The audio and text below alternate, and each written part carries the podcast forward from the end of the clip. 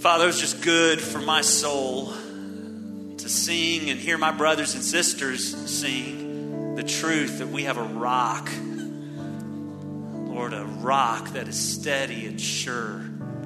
That our lives, our souls are built and founded on bedrock, whose name is Jesus. And Lord, I know that those gathering in this room, those joining us online, feel the winds blowing around them. They feel the unsteady, unstable nature of the world in which we live. And Lord, I'm asking by your Holy Spirit's power, would you cause us to trust in the unchanging Jesus Christ, to be steadied, strengthened in Jesus. And Lord, we pray that not only for ourselves as we study your word, we trust you'll work in us by the power of your Spirit. We also pray that, Father, for our brothers and sisters who are gathered like this in buildings all over this community, some in their homes. And Lord, we pray that you pour out your Spirit on your people in this community. We pray specifically for Faith Presbyterian, just around the corner. Pastor Bobby, thank you for Bobby's commitment to the Word of God. Thank you that he believes in the inerrant, authoritative, inspired, holy Word of God. And thank you that he preaches that way. That he endeavors to declare the whole counsel of God faithfully by the power of your Spirit. Lord, I pray today he would receive a fresh anointing of your Spirit to proclaim the Bible. And I pray the people of God that are Faith Presbyterian would be filled with your spirit and empowered to go on mission in this community. Lord, thanks for letting us be family with them. We look forward to seeing what you're going to do in the days ahead through them, Lord. We love you. We ask all of these things in Jesus' name, and all of God's people said, Amen. Amen. Thank you. If you have your Bibles, would you go ahead and turn to Mark chapter 12? Mark chapter 12. This morning, we will be continuing our series of study, verse by verse, through the Gospel of Mark. And just to remind you where we are in the life of Christ at this point is in his final week of earthly ministry. It's just a couple days from our text that Jesus will be crucified at the cross. And during this section of Mark, what's being recorded for us is the escalating conflict between Jesus and the religious leaders of Israel at the time. We saw just a couple weeks ago that he entered into Jerusalem, went into the temple, he overturned the tables, he got into a series of confrontations with the spiritual leaders, a group of men who served basically as the Jewish Supreme Court. They were known as the Sanhedrin. We'll talk just a little bit about them in a moment. Well, those leaders hated Jesus. But they also feared the crowds of people who seemed to love Jesus. And so they were kind of caught in this spot where they wanted to trap and overtake Jesus, but do it in a way where they wouldn't cause a revolt or incite a riot. So what they do is they, they come up with this strategy to try and take Jesus down where they ask him a series of questions, kind of like entering into a public debate with Jesus. And what they're hoping is that Jesus will be fooled by their trick questions into saying something that would either be wrong or at least would be foolish enough to give the Sanhedrin the upper hand. And here's what I love Jesus ties them in knots, guys. I mean, he just destroys the competition. No surprise, right? It's pretty awesome. As a matter of fact, at the end of the chapter, after they do this Q&A public debate with Jesus, the text literally says that they decided from that time forward to ask him no more questions. They're like, guys, this is not working at all. So that's where we at. It's really awesome and we're going to be studying these q&a sessions with jesus over the next few weeks. And so let's jump right in here into our next text with that first trick question asked by the spiritual leaders of israel. Mark chapter 12 verse 13 we'll pick up where we left off last week. It says this and they sent to him some of the pharisees and some of the herodians to trap him in his talk and they came and said to him, Teacher, we know that you're true and do not care about anyone's opinion, for you are not swayed by appearances, but truly teach the way of God. We call that first century buttering up. Is it lawful to pay taxes to Caesar or not? Should we pay them or should we not? But knowing their hypocrisy, he said to them, Why put me to the test? Bring me a denarius, let me look at it. And they brought one, and he said to them, Whose likeness and inscription is this? And they said, Caesar's. Jesus said to them, Render to Caesar the things that are Caesar's, and to God the things that are God's. And they marveled at him. This is the word of God for us this morning in our next passage of study here in Mark. Well, last week, we talked about that Jewish high court known as the Sanhedrin. Just a little bit of a, a follow up on that or a, a, a review of that. Uh, that court was primarily comprised of men who served in different leadership roles in positions of Jewish government and culture the chief priests, the scribes, and the elders. And those are descriptions of leadership roles. We talked more about that last week. You can look that up on the, uh, the church website if you want to have a deep dive or a little deeper dive into those roles. We won't do it again this week. But those roles describe those layers of leadership of Jewish culture and government. But there were also groups that functioned a lot like political parties and, and, and, sort of like denominations religiously within the culture of Israel. And those groups were Pharisees, Sadducees, and Herodians. And so a priest or a scribe or an elder might also be a Pharisee or a Sadducee, just like a senator in our nation might be a Democrat or a Republican. One is the role, one is a political affiliation or an ideological affiliation. And this might come as a major surprise to you, but in the first century, political parties did not always get along. Um, and, and, and we know this tension, right, in our culture.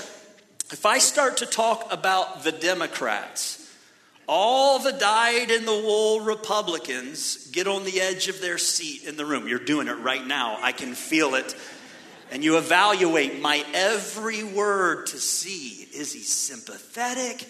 Is he antagonistic toward the Democrats?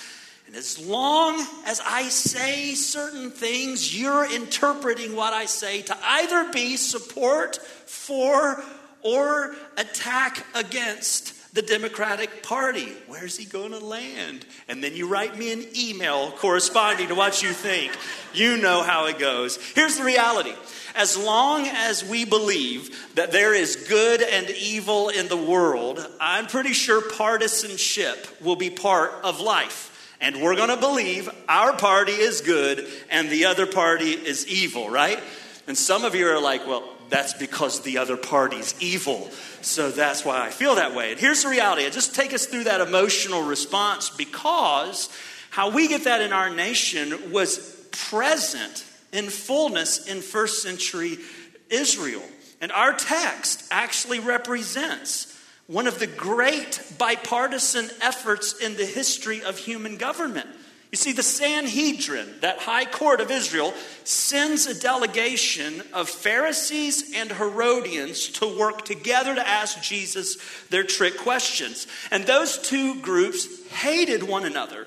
The Herodians supported the Herods. There were a series of kings, King Herod, who succeeded one another, and they had been appointed by the Roman government to basically rule over Israel as puppets for Rome. Well, the Herods liked the political alignment with people in power, and they were less concerned about religious purity as they were political influence. So they supported the Herods. Well, the Pharisees were sort of like the religious fundamentalists of the day. They literally believed, like we believe, that God was going to send a Messiah to his people. And Messiah would overthrow all of the corrupt governments of men, including Rome and including the Herods. And so they saw the, the Herodians as religious and national traitors. They hated each other.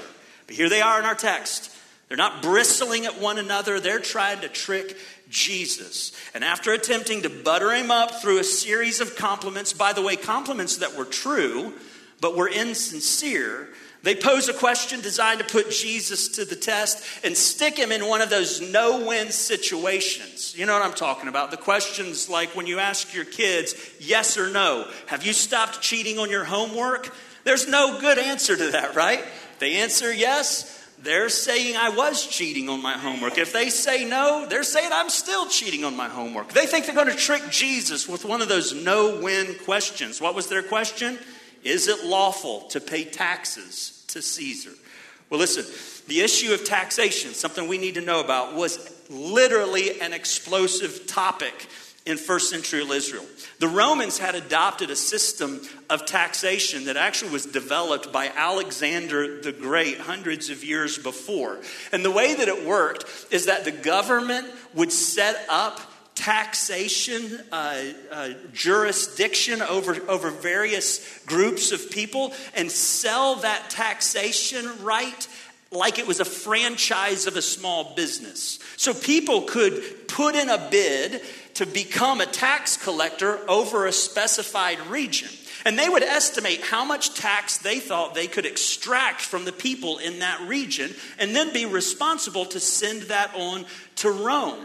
And, and, the thing was, they were able to collect as much as they wanted, and anything over the amount they had committed to Rome, they were able to keep for themselves. So, for instance, if somebody said, I think I could get a million dollars of tax from the people of Merritt Island, they would be responsible Rome would come after them to tax the people of Merritt Island for a million dollars. And they also had to judge that kind of carefully because their competition could say, I think I can get a million five out of the people of Merritt Island. Anything above that, they'd be able to, pa- not, to not to pass on, but to keep for themselves. So that was a system filled with corruption and greed. It was a, a, a, a place where people, common people, were pressed down because those in authority just tried to get everything they possibly could from them. Hard to imagine a government trying to get everything it possibly can from its citizens. And here's the reality in addition to all of that, as bad as it was, these Jews were actually in a system of double taxation. Here's what I mean these Jews were still responsible for paying the taxes that were incorporated into the Old Testament law, like the temple tax. And so they had to they had to pay an extraordinary amount of taxes. Some scholars estimate that common people had to pay about 40% of their annual income in taxation. And that's people who had no marginal income and they were subsistence living in, in, in an effort to get from one meal to the next. And so they were overtaxed and burdened to the point that ultimately it was a Jewish revolt against taxation in 66 AD that led Rome to come and squash that revolt in 70 AD, and that's what resulted in Jerusalem and the temple being leveled by the great Roman Caesar Titus. Mentioned him three weeks in a row. Anyhow, so here they are asking him a question. That's all the background, this tinderbox of controversy, this no win situation. When the religious leaders pose their question, is it lawful to pay taxes? The trap is set.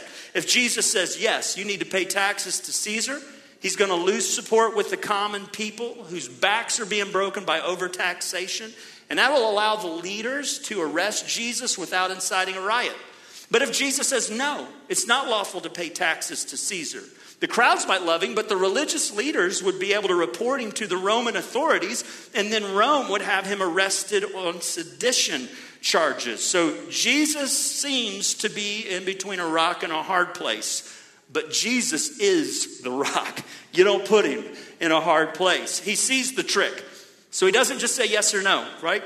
He starts by saying, you're all a bunch of hypocrites, which, by the way, is a great way to win friends and influence people. He doesn't try to cultivate, and this is a really good lesson to see. Jesus doesn't try to cultivate false peace, and he's not trying to cultivate fake relationships. He knows they're a bunch of religious liars who try to manipulate people for personal gain, and he's not playing that game. He knows they're trying to set a trap. So he asks them, Hey, show me a denarius, the Roman denarius, the coin that was used for paying tribute to Caesar. Here's a picture of that coin. So the image on that left hand side is the front side of the coin, and that's of Tiberius Caesar. He was the Roman Caesar during the life of Jesus. And I know you all can read the inscription. I know at least one of you can. The inscription around the outside says Tiberius Caesar Augustus, son of the divine Augustus. The backside of the coin is believed to be a picture of Tiberius Caesar's mom with an inscription, High Priest. Rumor has it that Tiberius Caesar got beat up in the locker room because he put his mom on the back of a coin. It's a whole other thing. Uh, I felt like it was a really nice way to honor your mom, right, Emily? That's a good thing to do. See, here's Jesus holding in his hand that front side of the coin. He poses a really, really simple question Hey, guys, whose likeness is this? Here's how he's going to set up his final response Who, Whose picture is this? And the group quickly answers back that's Caesar. We're going to come back to the image portion of the program in just a second. But Jesus then gives the answer to their gotcha question with his famous words from verse 17. Verse 17 says this Jesus said to them, Render to Caesar the things that are Caesar's, and to God the things that are God's. That word render it means to pay what is owed or to give back. And it carries with it the idea of returning something back to its original owner. In other words, what Jesus is saying is this we should give to Caesar what is rightfully Caesar's, and we should give to God what is rightfully God's.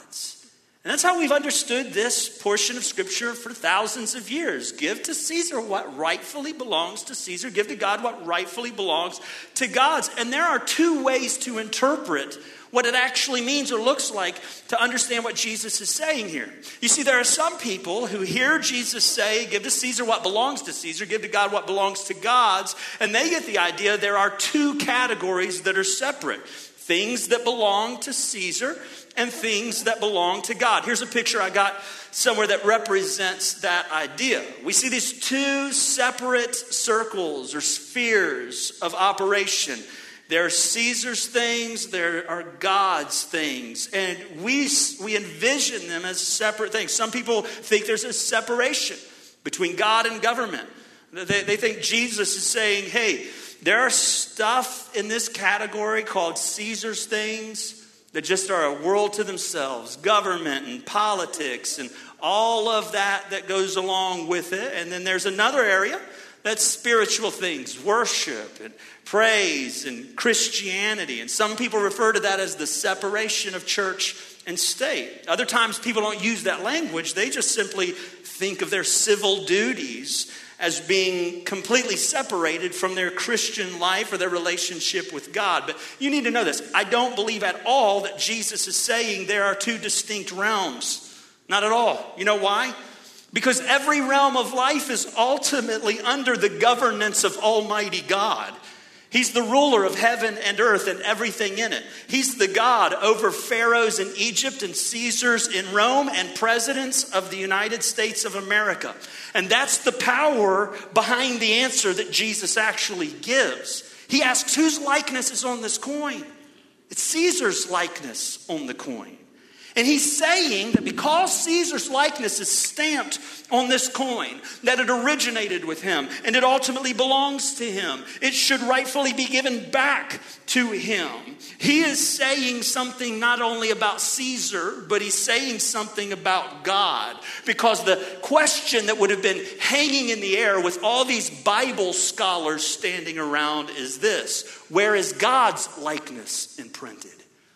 The very first chapter of the Bible, the very first thing told us about humans is Genesis 1 26 and 27. It says, Then God said, Let us make man in our image, after our likeness, and let them have dominion.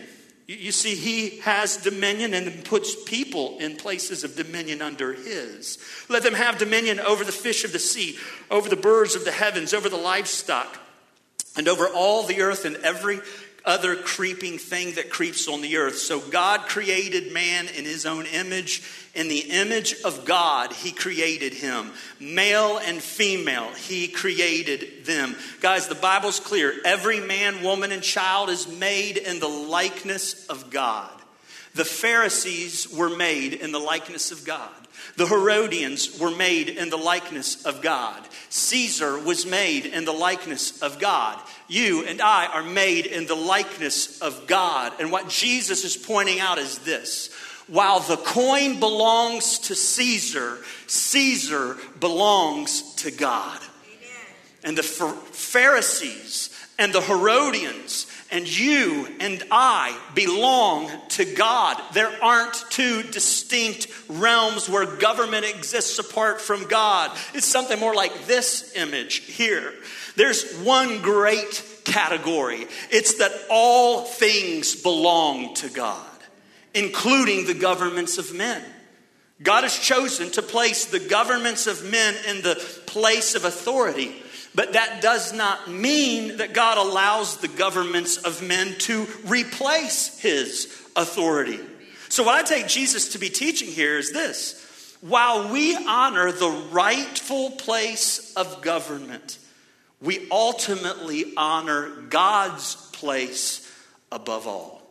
And that's our big idea for this passage of Scripture. Jesus calls us to honor the role of government while we honor God above all. Guys, as much as I might have wished that the conversation had gone differently, Jesus is clearly teaching it's right to pay taxes.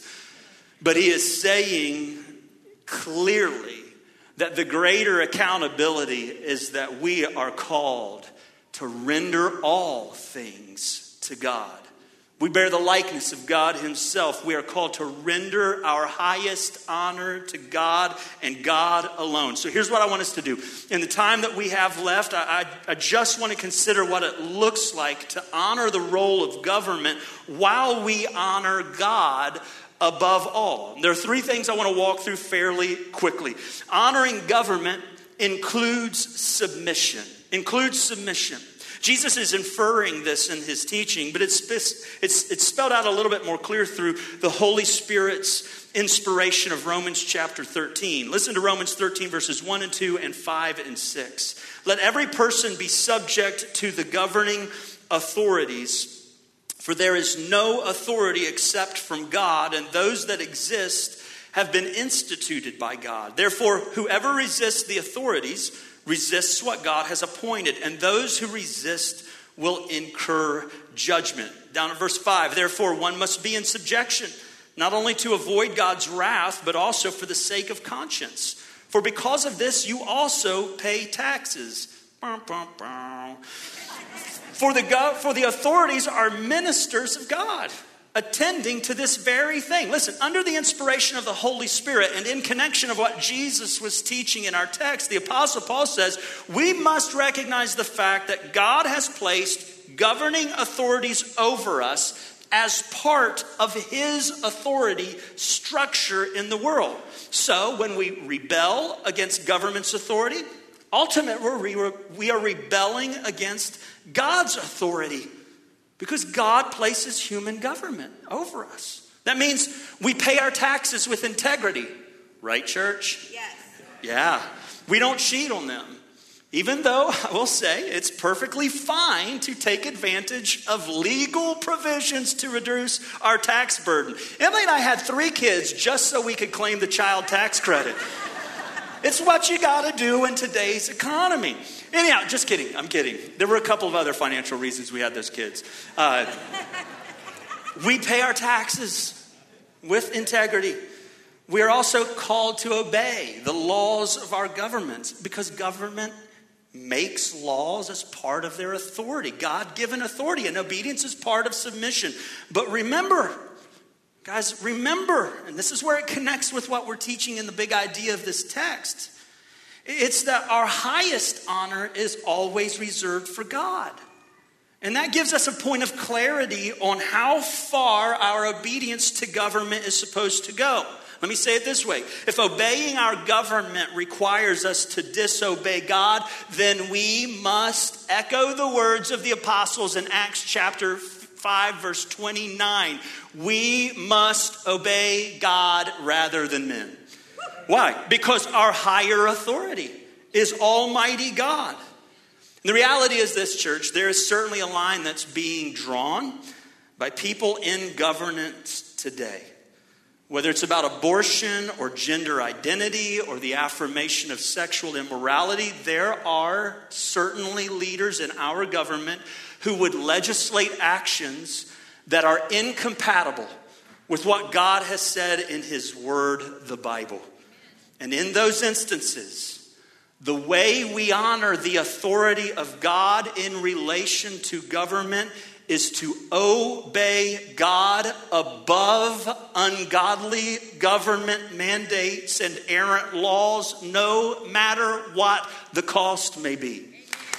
And if in our lifetimes there comes a day where to preach the whole counsel of God in a setting like this or any other setting, to preach the Bible as the Word of God and not compromise on biblical truth, were to cost us a tax exempt status or, or cost us even our personal liberty, if that occurred, we must make up the, our minds in advance. We had rather obey God than man because God is our ultimate authority. But there's one more way that I believe we honor God in relation to our particular form of government. You see, we don't live in a monarchy and we don't live under the dictatorship of a Roman Caesar, at least not yet. We live in a government that is of the people, by the people, and for the people. And I actually believe that that means one of the ways we, as citizens of that government, submit to our form of government is actually by voting and by representing the heart of God in the ballot box. We, we should step in to submission to our government by making our right as citizens of this nation exercised in our vote. What I mean is, we should represent God's heart for the unborn in the ballot box. We should represent God's heart for marriage and sexuality in the ballot box. We should represent God's heart for justice. We should ask God for Holy Spirit wisdom because I know it often feels like we're having to vote for the lesser of two evils, but we are called to be engaged in submission to our government. And in our particular government, that includes voting in accordance with the conscience God has placed in us. And so this is an election year, and, I want to challenge us as a church to be engaged, but not as Democrats or Republicans, but as followers of Jesus Christ and children of the Most High God. Because our citizenship, church, is in the kingdom of God, not the United States of America. Heaven is your real eternal home. So we honor God by taking His word as our final authority and representing Him in our temporary citizenship on this world. Honoring government includes submission to the authority of God within the authority of government. The next thing we see is that honoring government includes intercession. Look at 1 Timothy chapter 2 verses 1 and 2. It says this: First of all, then I urge that supplications, prayers, intercessions, and thanksgivings be made for all people, for kings and all who are in high positions, that we may lead a peaceful and quiet life, godly and dignified in every way. Guys, one of the ways we honor our governing leaders is by lifting them up in prayer to Almighty God. And I need to confess to you that I was deeply convicted as I prepared for this morning. Because I strongly disagree with the politics of a great number of our highest elected officials in Washington. And in my private life, I have a tendency to read the headlines of decisions being made by many, many, many of our leaders of both political parties and just feel disgusted by the trajectory of our nation. I've even been known to complain to my family and friends. And judging by some of your responses, you might feel the same way. And here's the point of what I'm actually trying to say I am ashamed. I really am. And have had to repent. And I pray the Lord gives me a continued spirit of repentance because I know I'm going to be tempted again this week. I am ashamed at how much I've complained about our leaders compared to how little I've prayed for them. Here's what I felt like the Spirit of God was pressing on my heart. It's almost as if I live like I believe our leaders are in control and our God isn't. Let me ask you, what would it look like if we took to heart the word of God from Proverbs 21 1 that says, The king's heart is a stream of water in the hand of the Lord. He turns it wherever he will. What if we really believe that God is able to influence the hearts of our leaders in a way that no one else can? Even us, when we vote, have you ever voted for someone and then been disappointed in the decisions they made? Yeah, it's called my whole life. But God, more than our voice in a ballot box, is able to influence the hearts of our leaders the king and the president and the Congress and the Supreme Court and our governors down to local officials, their hearts are in the hand of the Lord, and like rivers of water, He turns them wherever He wills. He's sovereign over the nation and the nation's rulers. And the Bible leads me to believe that God desires to influence the heart of leaders in response to the prayers of His people. Which leads me to wonder how much of the trajectory of our nation. And I believe the trajectory of this nation is a moral free fall that fell off a cliff years ago. How much of that trajectory reflects the lack of prayer among God's people rather than the power and presence of godless leaders? What would it look like if in this election year rather than joining the tribes of people who grumble and complain and add to the national tenor of toxic conversation, we became people who were known for being on our knees before the face of God, believing that our God can do what only God can do. What would it look like? Well, I take that to be a commitment to pray. So let's move to the third point. Honoring government includes not only submission and intercession, honoring government includes a kingdom mission. I want you to listen to the last part of that First Timothy 2 passage where it describes praying for the leaders. Verse 2 says, For kings, praying for kings and all who are in high positions, that we may lead a peaceful and quiet life, godly and dignified in every way. This is good, and it's pleasing in the sight of God our Savior so that you could play more golf on the weekends and have freedom to fish. Maybe that's not what it says, does it? Yeah. He says, Why would you pray for your leaders? That, that they would be able to lead in a way that your nation would cultivate quiet, peaceful lives, that wouldn't be entangled in all the conflict and controversies like international war. Why would you pray? He says, so that as you live godly, dignified lives, you would live in alignment with verse 4 who desires, God, who desires all people to be saved and to come to the knowledge of the truth. The whole point of praying for our leaders to lead well is so that we, as God's people, would live undistracted undistracted by the conflicts of government and things like war, and remain focused on the mission of a God who desires all people to be saved. Let me say it this way the agenda of God's people isn't that we would make the church of Jesus Christ a voting block for a political party or a political rally for our nation. We're talking about politics today because we're in chapter 12 of Mark, and we left off at verse 12 last week, and we picked up at verse 13 this week, and that means God set the agenda. We don't infuse politics as though this is a political convention every single week. The agenda of the church of Jesus Christ, even though the Bible does talk about things that overlap with current events and government decisions, the agenda of God's people isn't set by politics or politicians or political parties. The agenda of God's people is set by God Almighty and His Word, the Bible.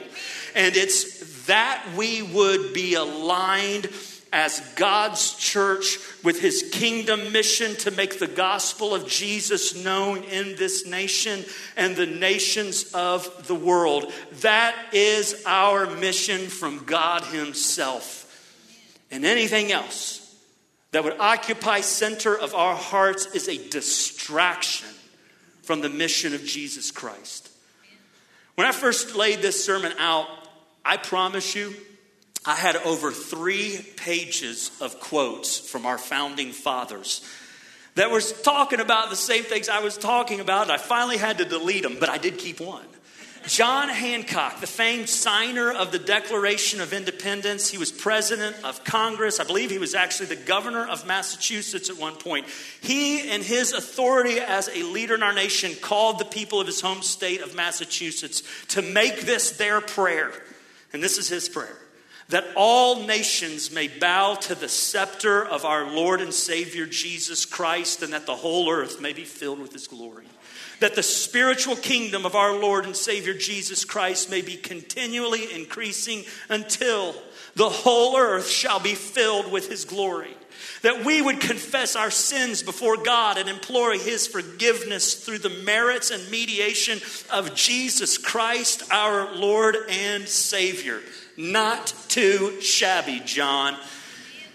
Where would we be today if we, as God's people, had remained steadfast with that kind of clarity and persistent in that kind of prayer, seeing that the agenda of God's people is not the advancement of a political party but the gospel of Jesus Christ, that the church has been set aside by the Lord of the church, not the leaders of our nation. And our calling is to make the good news of Jesus Christ known to the people of this world. Friends, Jesus Christ lived the perfect life that all of us have failed to live. He died a death on the cross that all of us deserve to die. He rose again from the grave so that he could give his resurrected, eternal, abundant life to anyone anyone and everyone who would trust him as their personal Lord and Savior. That's really good news. It's called the gospel. And what would it look like if we, as God's people, took the time and energy we use to get our favorite politicians into office and we spent that energy in seeking to get the gospel of Jesus to the people where we live, work, learn, and play? What if the people in this community, though they would have no idea whether or not the people in this room are majority Republican or Democrats, were convinced with all their heart that the people in this room are unanimously gathered around the fact we have a king and his name is Jesus? What if that's what we were known for? What would it look like if you desired to see Jesus enthroned in the heart of your friends and family more than you desired to see your favorite candidate placed in the Oval Office, well, that's something to think about this year, isn't it? Because Jesus is calling us as his people. Yes, to honor the God given role of government while we honor our glorious God above all.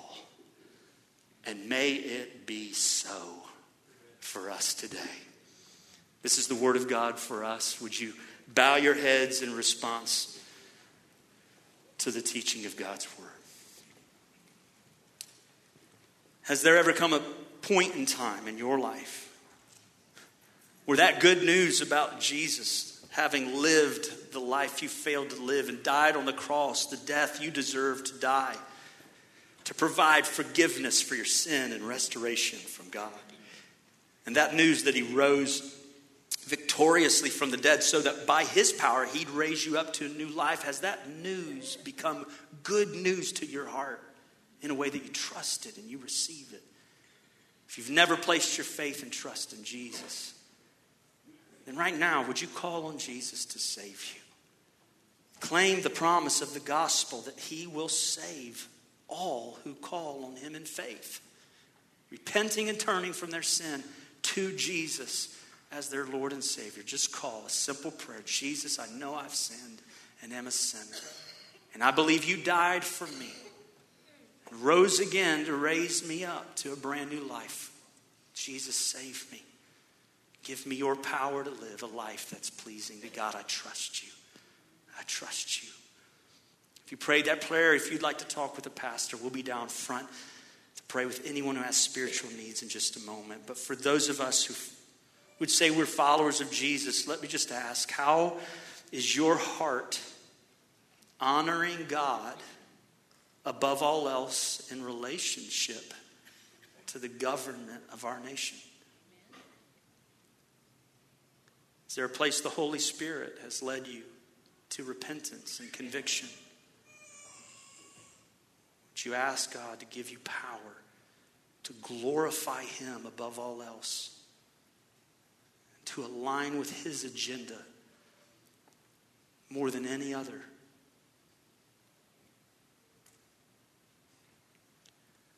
Father, we thank you for your word. We, thank you that as we just go verse by verse through your word, you will, you will literally address everything in life. And this morning we bow before the authority of your word, taking this as you having set the agenda that we would talk about something that does need to be talked about, Lord, in an election year, but every other year as well. Help us, I pray, to hear the words of our Lord, believe him, and take them to heart. Help us to honor our government, Lord, in a way that is good. Stir our hearts to pray for our leaders more than we have. Let us believe that you are strong and mighty to change their hearts and lives. Let us desire that they would be saved. Yes. So, Lord, even in this moment, we pray for President Biden and Vice President Harris. We pray for the leaders of Congress, our Supreme Court. Father, we pray for those governors of the states of this nation, and we pray that above all, their hearts would be captured by the gospel of Jesus. It would be awesome to see a national revival that started with the salvation of our leaders. Do that, God. We know you're able. Lord, we pray for a spiritual renewal in our lifetimes that only Jesus could bring, and we know you're able. Father, I pray that you would also renew our hearts to live with purity. And I pray humility in a conversation that, Father, we know has become very divisive and toxic our culture. Lord, let us live as lights that shine in the midst of darkness, not for the advancement of any political opinion or, or party, but for the advance of the gospel of Jesus Christ, the King of kings and Lord of lords. And we ask it all in Jesus' name.